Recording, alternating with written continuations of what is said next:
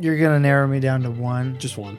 Okay. Well, I think if I only get one, I have to go back to what I referenced with the cows. Okay.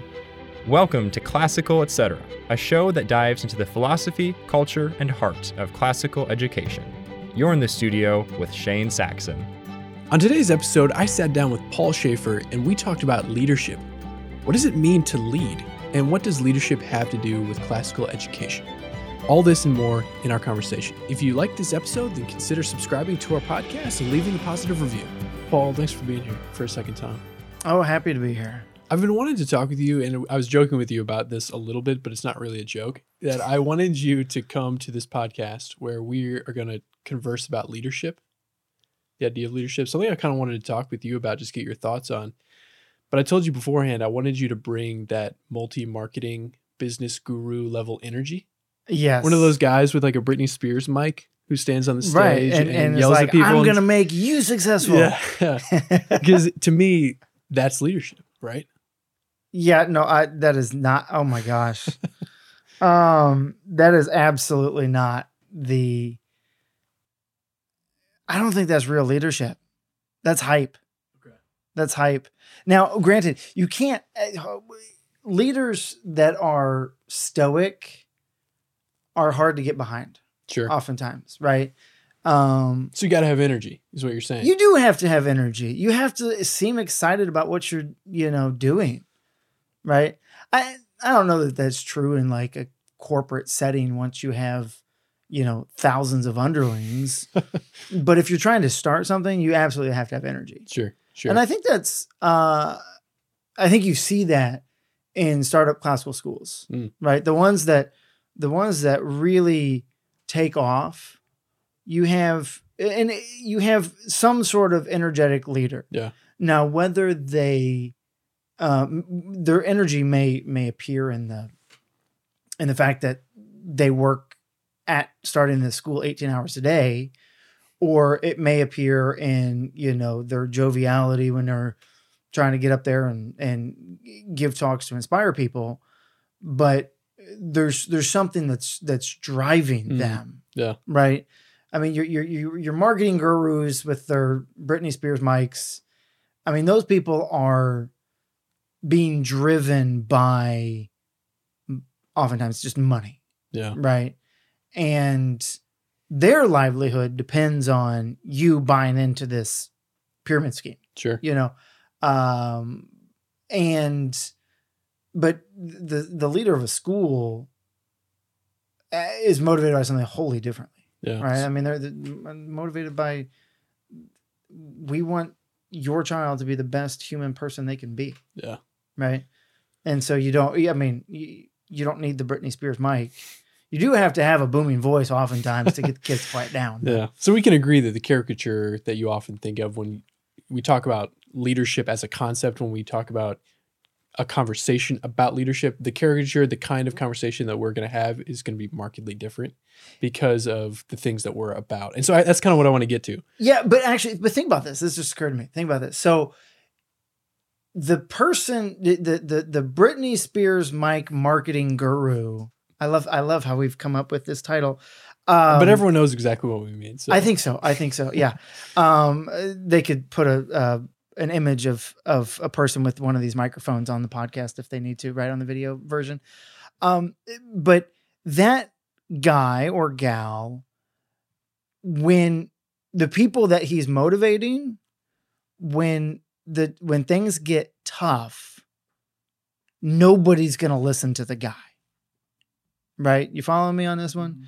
So if you have um if if he's telling you, I don't know, my mind's going to real estate, right? And you got a guy like, okay, go put, you know, 10 grand down on this house and then do this, that, and the other, you know. And you're like, oh, great, this is great advice. I'm gonna go do this, right? And you go put your life savings down on this house and you're trying to flip it and it won't sell and you're gonna end up underwater. You're not gonna go back to that guy right. and ask him for advice Right. right um just because he doesn't have that presence where you're like he's been through it thick and thin he seems Mm. like a huckster Right. you know Right. so we want to be the kind of leaders that when things aren't going well people are like i want to go hear what this guy has to say. Yeah. And you know, honestly, that's why I want to have this conversation with you is because in our working together, I I knew you had thoughts because I've I've seen you lead and I've followed you in various ways. And so that's where I kind of want to start. Is let's go back. You have thoughts. Where did they develop? How did you cultivate the ideas that you have about leadership now? Where did they come from? How did class your own education play a role in that? I one of the things was that that's pivotal just from a personal perspective is my father, you know, he wanted to be an accountant who just crunched numbers and he got into a position where he was leading his firm and he went and he started doing research on leadership, Hmm. right? So leadership books were kind of common in the household, at least like when I would look at his shelf of what you would see. And that kind of always, in a sense, colored the way I saw leadership was that you can learn to be a leader um, and that there are specific principles that you'd want to, in, you know, engage with. But um, sort of thinking, you know, academically or like where this came from, from an educational perspective, uh, one of the things that I walked out with from my um, kindergarten, 12 education, early college education was that liberal arts, which was a broader term um, than the way we normally specifically mean it in our circles now, but uh, and, and I mean the humanities was about learning who man is, Mm. right? So if you're sitting there reading books like Anna Karenina or The Count of Monte Cristo or Dr. Jekyll and Mr. Hyde or you know whatever, Right. you're learning about the different aspects of who man is. Uh, history was in, intentionally taught to to uh, focus on the causes and consequences of men's actions, Hmm. and so when you start to understand how people work, Yeah. then it becomes a lot easier to lead. Yeah. I so think- taking the broader view. Yeah, yeah, and and you know there, there's people. I the the book How to Win Friends and Influence People. I remember reading that, and I, I just thought it was despicable because basically how to use people, right? And and and but I think from a from a from a liberal arts perspective, what, we, what you try to lead people with is not, I need you to do this so I get this out of you, Mm. but it's, I want to bring you to a place of human flourishing, Mm, right? And so I, I really do want the best thing for you, right. right? And um, that means you have to have. Sometimes you have to have really hard conversations, and sometimes you have to, you know, help people see. You know what? You would be better in this role than this other role. And a lot of times, those people they see it immediately. Mm. Like, oh yeah, yeah, that would fit me a lot better, right? Right. Because whatever role that they're in, they're struggling, and they're like, that actually seems like something I could do better in Right. and and nobody likes to struggle every day, Hmm. you know, and and and whatever their role be. Um, but but it was really, I think, just that whole uh, understanding, and it, I mean, you you have to if you read a bunch of literature and you read a bunch of history, you realize that there are different people that are better at different things. I think in our democratic society, we think everybody should be good at everything, Sure. which is absolutely and patently false. Right. And when you start to realize, oh, some people are better at other things than other people are, you start to go, well, why don't we play to those strengths? Mm. And then, then telling somebody, well, I need you to do this instead of that. It's not a, it's not a critique of you're bad at that, Mm. but you will flourish over here. Right. Right. And and so as I, you know, as I look back and see, okay, what, where did certain ideas of leadership come from? I think a lot of them um, came from again this this understanding of who man is, and the, in the intentional way that I uh, thought about or read books, literature, history. But then there's also what do you what do you see around you? Mm. right who do you uh, you know who are you growing up around or you know or spending formative years with and um i mean that was one thing that i'll always remember about cheryl lowe was she was uh once characterized by somebody as a benevolent dictator Hmm. and what he meant by that was that she was extremely loving and extremely kind but what she said went Right. right.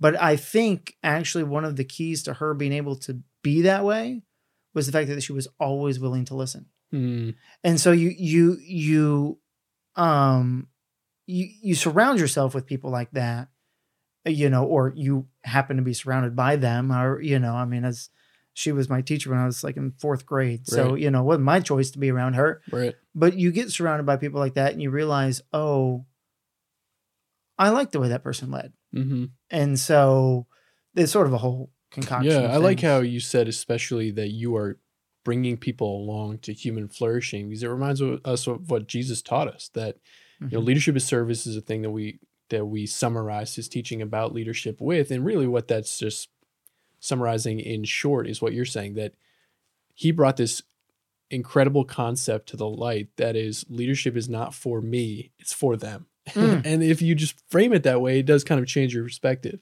Yeah and that's not a the a natural perspective right. right? I mean you think about um uh, most monarchs in history Mm. right it was about them Yeah. right and and and the the people they led oftentimes paid the price for it Mm, unless you were in that inner circle of people that that person liked. right Um, and but that's where uh, you're absolutely right. What- I mean, Christ brings us this model of servant leadership, and the monarchs. I mean, to go that route, since I brought them up, that really did do well. Oftentimes, we're taking that example and saying, "Okay, Right. let me try to live according to that." Yeah. Right. and to even be able to kind of look at the monarchs or, or Christ or all these things, that's that reading, that that diverse background, the observation of key people in history, tying that all together, relating it to leadership. That's kind of what formed you. It sounds like what you're saying.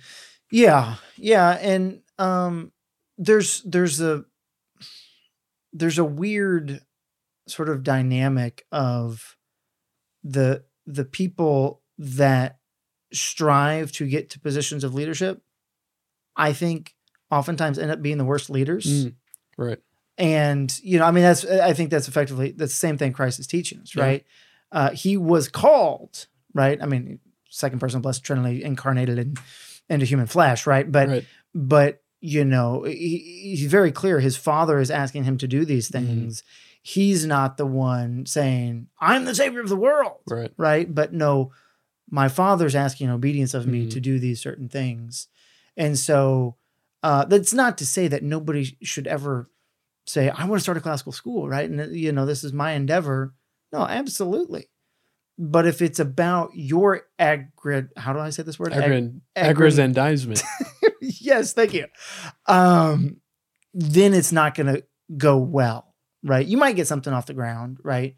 But it's going to be built around you, and it's not going to be sustainable. It's not going to be something that when when you want to step out, um, that's going to continue. Yeah, that's good. So that formed you. I I've known you as a formed person. You know, I, I know you're being formed still, but as a formed person leading, you know, here when I got here, you were the leader of the schools division. I know that you have a farm that you express leadership in. You have a family, um, and I'm sure there are other ways that you've expressed leadership. How have you seen leadership be a part of your life? What are the challenges that you've faced, and what are the things that you know, if you were to call successes or, or that you think maybe are successes, how would you identify those?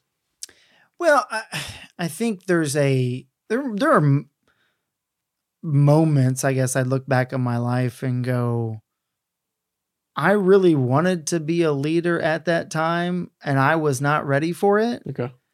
And looking back and realizing there were times I was content to be in the role I was in and really trying to make that role everything I could make it is Mm. really what set me up I think to to be more of a leader that people trusted later on because you've been through it right Mhm. you don't trust the guy who says, you know, I can, you know, teach you how to be a a, a per, well Demosthenes, right? Everybody thinks Demosthenes is a great rhetorician or was a great rhetorician because he started off stuttering, Hmm. right?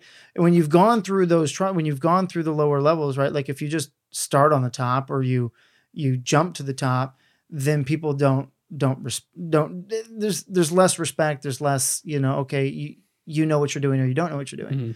And so um I guess one of the life lessons I look back at, which I wish I could help everybody understand, is be content in the role you find Mhm. yourself in Right. and make that place where you're at the best it can be Mm, right? Don't always be looking at what's the next thing I can do, what's the next thing I can do, but today, what's the best I can do where I'm at? right. Um, but also just realizing that, yeah, I mean, humility. I, I, I mean, to go back to that, right? I mean, that servant leadership that Christ teaches us. You know, I was, I, there was, I was taught as a kid that there were three root sins that could kind of be the root of your of your issues Okay. right and so you can kind of look at all the different sins that you may have and you could probably pinpoint one of these three which was your problem right and they were pride selfishness and sensuality Mm, and i remember i had a priest as a spiritual director and i remember you know i'd go talk to him every single week and he would and and i was convinced my issue was selfishness. I was dead on convinced. And every week he he you know and i i talked to him more often than once a week but you know almost every time i saw him he's like paul you're proud. Paul you're proud. I was like nah i'm selfish. And he's paul you're proud. Nah i'm selfish. And after about like eight months of this finally one day i walk in and i go father i think i'm proud. He goes whoa amazing. Where'd you find that out? You know? And and so um so then sort of that because pride is what what blinds us Hmm. right? And so then when once i realized that and through the lord's grace trying to work on that and trying to figure out okay now how do i you know live according to what god is asking me to do? you start to realize oh there are a lot of other people better talented than i am mm, who know a lot more. And so I should be willing to ask their help or to be willing to ask their opinion and not force my way. Hmm. Um, I mean, you brought up my farm. Um, I, and we, we talked the other day how I was just shocked about how the bull and the herd, you know, works, manages his, his herd, which I think has fascinating um, implications sure. but like my role Yeah. to that herd, Yeah. when I walk up, I am always in a state of, mm, I mean, humble submission, I suppose. I mean, these things could kill me in an instant. Mm, And I joke with my wife that the way I want to go when I'm 80 years old is I want to be run over by a bull, you Sure, know, sure. because it'd be quick, I think. And, you know, if I'm 80 years old, I'm ready to go. sure. Uh, doing what I love, right? Uh, Being gored by a bull. Yeah, but my bull has no horns, thank Okay. God. But he, he he could still trample me, and so like I go up, Mm, and they come up to me. They want their head scratches, and they you know they they they want they want the care. But I'm realizing, yes, I'm their leader. I'm their farmer, right? But I have to I have to recognize that I cannot control that. Mm, and and I apply the same lesson with people. Uh, people people hate my analogies with animals because they're like, you're just treating people like animals. you No, don't want to die by being gored by a person. But other than that, the preferably analogy. not. Preferably not. up. But otherwise, um, no, I because people, I can't force people to do what they don't want to do, Mm. right? And I think that's where truth, beauty, and goodness come in, Mhm. right? Like if I want to help people realize that their child will be best served by classical education, I can't like go up and strong arm arm them into enrolling their child into my school. But what I can do is is say it doesn't this, isn't this beautiful over here? Isn't this Mhm. amazing? Isn't this great? Don't you want that for your child? Right? And then they make that free choice of this is what I want because I want my child to flourish, you know, as a human being. Um and so sort of keeping that same awe that I have in front of a thousand pound animal, right? In in in face of every other human person. Yeah. You know, I, So let me ask you this: uh, I've observed your character over the last few years, and I think you have one particular strength that I that I think is you've done well with, and I want to tell it to you and get your reaction and see what you think of this okay. observation. So I've observed you over the last few years put people in positions where they succeed and do so many different things kind of in the margin and on the side that I think has put people in a place where then they can flourish. And it seems to me like you're doing that intentionally. Where, Where, even where so- I'm doing things on the margins. where you're doing things to kind of just a little detail here and there and you're putting a person in a place where then they don't have to deal with the things that are not their skill set Mm. or they are in a position where they can now pick up the mic because you have put them in that place do you think that's something you've done intentionally Yeah, it is, and and part of it is my drive for efficiency. sure Um, you know, I mean, I don't really consider efficiency to be part of human flourishing, but um, no, I, mean it is in the sense of, I mean that goes back to playing to each other's strengths, Mm. right? If it takes me five seconds to do something that I consider menial, but it's going to save that person five minutes because they don't know how to do that Mm. thing or they haven't done it a thousand times like I have, then let me just take the five seconds and do it. sure Right. Now, people may say, well, you're not teaching them how to fish, Mm. right? You're giving them the fish they're not instead of teaching them how to fish. Well, yeah, in some in some respect. In other respects, if it's something that they would only have to do once in their lives, there's no reason for me to teach them how to fish right right? Um, you know, I mean, if somebody lives and in Appalachian, Kentucky, and you go out to the ocean, I'm not going to necessarily teach them how to deep water fish because they're never coming back, right? right right Um, and so that is that is something. Um, you know, I I don't mind doing the small things for for for multiple reasons. One is because it may be more efficient. For two, I don't think people will like to follow a leader who won't do the small things, Mm. right? If if you know, and, and if I don't listen to what they need, Yeah. right? Um, quality of life is a huge thing. Hu- human flourishing, right? If Mhm. if you're if you're not able to, um, you know, if if every day you come into work and you, um, I don't know, hate the color of the walls in your classroom, right? Um, with a passion. I mean, we joke about my green office, right? But which I'm happily moving out of. But I don't walk in hating it every and morning. just you're moving just downstairs you're not right, right. I'm just no down the hallway, not even down the stairs. um, I I I don't walk in hating every day, so it's not a quality of life issue to me, Mm. right? But if I had like a a bright orange room, and it would it would behoove me or somebody who cares about me to change the paint of that room, even if I have to be the one that comes in, you know, in paint clothes and paints it myself, right? Because I want, you know, that place to be something that's good for them. And so I think that's those sorts of things you're talking about right. that I, you know, I don't mind doing. And, and but it is it, the the balance becomes very hard, right? I like doing those small things because it makes people's people happy, right right? But then you know you have those higher level things that like only you can do as the head of a school or the head of a division that you're doing curriculum, you know, consulting for, or whatever. And and so you can't delegate some of those things, and you've got it that that time Mm. balance can be hard. Yeah. Oh, that's good. Let's change gears for a second and think about classical education a little more broadly. You've worked over the last few years in classical education, specifically here and, and then now in Memoria Press Online Academy, but more broadly, this is kind of a movement in this country that is spreading. And I wonder what you think the role of leadership is and should be going forward in classical education more broadly.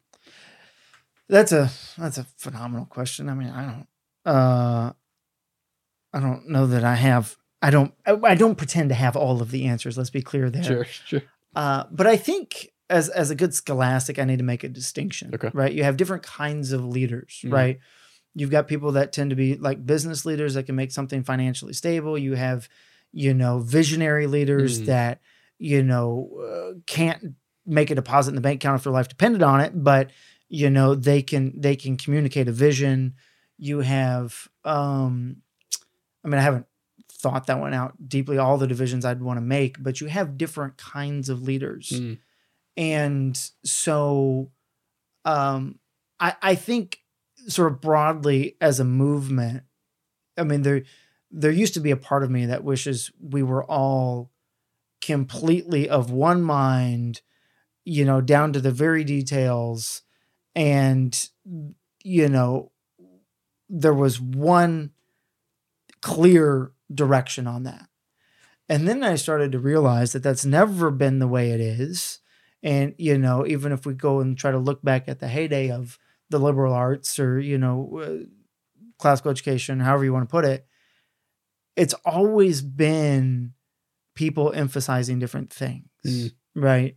And so in the classical movement, we share in common certain principles, but there are idealists out there that say we should do it this way. And there's no way that that's ever going to happen. Right. Even if we lived a thousand years ago, it didn't happen. Sure. Right. Those are great ideals and they push us to those ideals. Right. There's other people that say, this is what we can do. Uh, this is, I mean, I I don't know if I mentioned this on the last podcast, probably not because I was talking about hunting so much.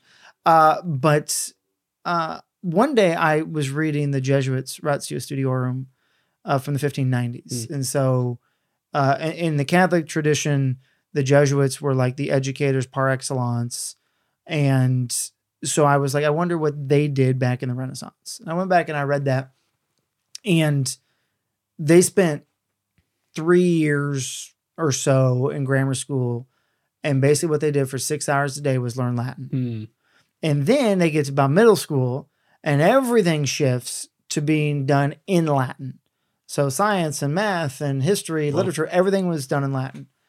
And I turned around at that point, my desk was right by Mrs. Lowe's desk. And I turned around and I said, Mrs. Lowe, let's let's do this. Let's let's just scrap lower school science, lower school history, lower school geography. Let's just scrap it all and just do Latin all day long in school. Right. And then in seventh grade, we just start doing everything in Latin. Right. And she she kind of looks at me and she says, "You convince the parents, we'll do it." and and I thought, I mean, it was just it encapsulated all of this of like, okay, as a Renaissance ideal, I get where you're coming from, but practically speaking, in something that can be successfully done here to bring today's students to human flourishing, that's not the way to go. Hmm. And so I think you you've got all of these different kinds of leaders within the movement, right? And you have to have your business leaders, right? If Mm. you keep, if you Right. don't have a Right. financially sound institution, nobody has a paycheck and nobody can dedicate time to to building the movement, Right. right? And so um I think I think there's a, a great value there and having this iron sharpening iron. Yeah. You know, we're all stones on the seashore getting, you know, rubbed up against one another, but we're on the same seashore. Yeah. Uh, I think I think that's important, and I think it's important that we look and see, okay, what is this other person doing? You know, do I think that's in accord with the principles of what we're trying to do? Is it contrary? Is it, you know, maybe in accord, but it's not the best in my situation? And and you know, I think for us to say, I think it's very arrogant to say we have the one Mm. best method that's the you know the perfect thing for every certain situation. I'm a southerner at heart, Right. right? States' rights. There's there's there's a, there's a lot to be said for that. Um, I it was I grew up in the South. I mean, I, let's suppose I could grow out of that.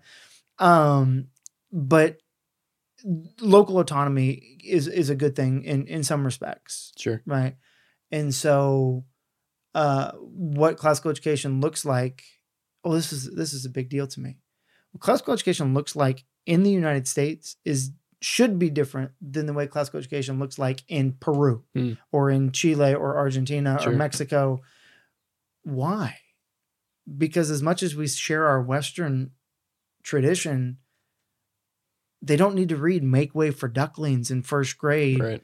in peru Right. right? They need to read, I don't know, whatever children's great children's books they have in Spanish.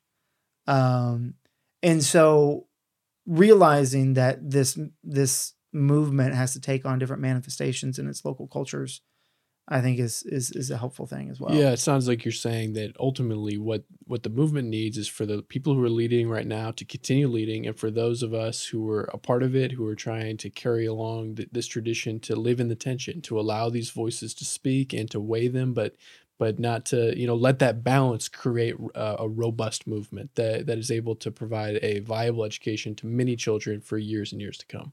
Yeah, yeah, and I think you know the more we listen to all of the voices, the more we can clarify our ideas. Yep. Right. If we're if we um, only listen to one voice, then we end up in an echo chamber, and so uh, I think it's eh, you know it is, and that was one thing that that I started in the schools division was um, a a book discussion where we would read different books. That I don't think we've read one single Memoria Press published book in that Right. book discussion. Right. They've all been from other sources to say, okay, now let's discuss this and let's see is there anything that we need to take from this? Um, is this stuff we're already doing, you know, and, and learn from it that way. Yeah. So in conclusion, we we agree that the multi-marketing Britney Spears Mike guy is not the picture of leadership that we want. But you know, ultimately, I think the point you made about about um, Christ being the model of leadership and, and and human flourishing being the goal of leadership kind of shows why two guys like us can talk about leadership. There's you know we're not particularly you know special leaders like anybody else. It's just that everyone is called to to bear the the cost of responsibility to increase the Mhm. flourishing of others. And for some, that looks like it's called leadership by many, and, and for some, it's not. But for those who are in schools or perhaps trying to help, um, you know, lead in their home in education, what would you say is the one thing that they need that they should think about to help them to be a better leader in an educational context and to help peop students to flourish by having a rigorous, solid educational plan for their life? You're going to narrow me down to one. Just one. Okay. Well, I think if I only get one, I have to go back to what I referenced with the cows. Okay. The what I realized as I watched my herd the other day was there's there's a give and take between the the leading of the herd and the herd leading the leader Mm, uh, and so I, because when I first got my herd, my watering system wasn't set up, and so I had these two hundred gallon tanks that every day, you know, maybe twice a day or whatever, I'd have to go fill up with a hose. mm, And the bull Pablo, he likes running water. The other cows, eh, heifer number nine, she she she likes running water too. But I think it's more because they like to be around me, Hmm. right? They're more people cows than the others. But what will happen is I go out to fill up the water, and uh, the herd comes over, right? Led by Pablo. Mm. Pablo's one like, ooh, fresh water coming. I'm going over there. And when he comes, they all come over. And there was one point where I had the tanks about, I don't know, 30 feet apart. And I filled one up. I went over to go fill up the others, the other one. And Pablo followed, and then the rest of the herd followed. And and again, I'm kind of intimidated by a thousand pound animals, and I'm like, just stay over at the other uh, tank. But no, they they come over.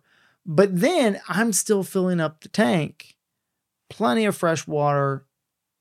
The herd turns around and leaves. mm. Pablo's the last one at the fresh water, but he realizes everybody else is left, and he turns around and he goes with the herd. Mm. And I, I, I just, I, I looked at that and I was like, that's really, really interesting. Yeah. Because most of the time I see him being the one that's going somewhere and every, and the rest of the herd follows him, right? That's a leader, right? Right. That's what we think of as a leader. Right. But he realized in that moment, uh, sorry, anthropomorphism onto my cow, um, that he needed to be with his herd, Mm. right? He can't be a leader out by himself drinking his own water. He's got to be with the herd. Right. And so I think if if you're thinking about leading a school, uh, you've got to be in the classes. You've got to be, you know, uh, you have to show up at you know when when your faculty is eating lunch in the faculty lounge you know you've got to be around you know if you're a homeschooler right you can't just tell your child well go read that and they never see you reading or Mhm. they never see you or, you know you never engage or ask them questions right and this i mean this goes to to dads of uh you know of homeschooling families right do you ever show that you're engaged with your children's education Right. Right. um you know because you're also a leader of the the the the schooling at home right and so showing that you're in that that you're part of it um then gives you to to be pragmatic and utilitarian capital when that the, the that person does that, that your child doesn't want to learn what you want them to learn Mm. right i mean pablo because he followed the herd he then he has capital when he wants to leave the herd and he wants them to follow him right Right. and so by showing that, oh no, we're in this together, then I think you have more um uh you have more capital than to say, okay, now we need to go this way. Hmm. Yeah. And and I think that's important because otherwise if if if you're not with the people you have that you're leading, you have nobody to lead anywhere. Yeah, it's It- well said. I've, I've heard the analogy of, you know, the best pastors, you know, in the Bible, pastors are called shepherds sometimes, and good shepherds smell like sheep. And that kind of seems like the idea that you're that you're getting at. I love that. Well, and even you think about, I mean, the biblical analogy, right, of of of a shepherd, um, they slept out with their sheep. Mm, They didn't get to go into a cushy home. Yeah. Right. They they had to find a place in the in the field to sleep as they went from field to field. right. You know. Yep. Um. So, uh, be be with your people, right? And Yeah. Augustine says that in his his um work on catechizing, on teaching catechumens the faith. He he just talks about how it's just so vital when you're teaching and therefore leading that you have a relationship with the person that you're teaching Mm, and um and because otherwise why would they learn from you Yeah. that's great. Well, Paul, it's always wisdom from the farm when you're on the podcast. So I appreciate you coming on again. it's it's been great to be here and i look forward to the next time Thank you so much for listening to this episode of Classical Etc. If you like the show and would like to stay connected, consider subscribing on Spotify, Apple Music, or wherever else you get your podcasts. We greatly appreciate any support for our show and ask that if you liked the episode, consider leaving us a positive review and sharing it with a friend. A huge thank you to the Memoria Press Podcast Network for hosting our show. Be sure to check out all the great podcasts there. As always, I'm Shane Saxon. Thanks for listening, and I'll see you next time. You've been listening to the Memoria Press Podcast Network, providing a classical Christian perspective on the world of education. To learn more about Memoria Press, visit memoriapress.com. To connect with us, follow us on Facebook, Instagram, and Twitter. Thanks for listening, and we'll see you next time.